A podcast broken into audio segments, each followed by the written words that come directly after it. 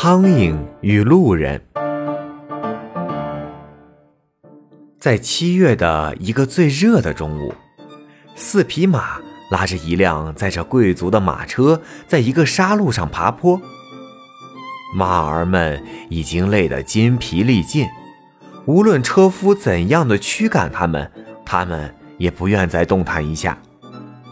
于是，车夫和仆人下车，一起站在马车的两边，用鞭子用力地抽打这四匹马。可是马车依然一动也不动。于是贵族和他的妻子，还有儿子，还有女仆，还有他们的家庭教师，不得不全部下车。但是即便是这样，这辆马车还是太过笨重了，马儿们只能拉着它在沙地上一点一点地向上挪动。正在这个时候，一只苍蝇飞了过来。他想，这种状况怎么能不帮忙呢？于是他就嗡嗡嗡地前来帮忙。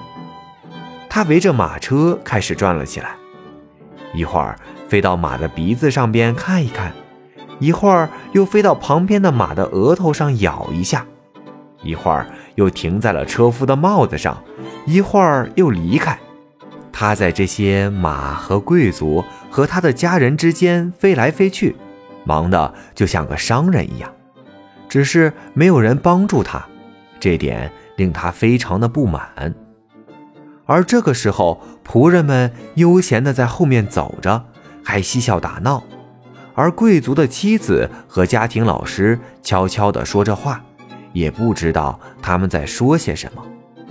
贵族呢，对现在的问题也不管不顾，带着女仆去森林中采些蘑菇，准备作为晚上的小配菜。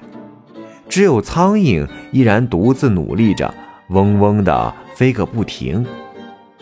马车终于慢慢的一步一步、一点一点地挪到了平坦的大路上。苍蝇看到以后说：“哦，感谢上帝！”现在一切都顺利了，大家快点上车，祝你们旅途愉快。让我好好休息一下吧，我现在连飞行的力量都没有了。嗯，上帝呀，我应该找个地方休息休息了。小朋友们，热心肠、爱帮助别人是件好事儿。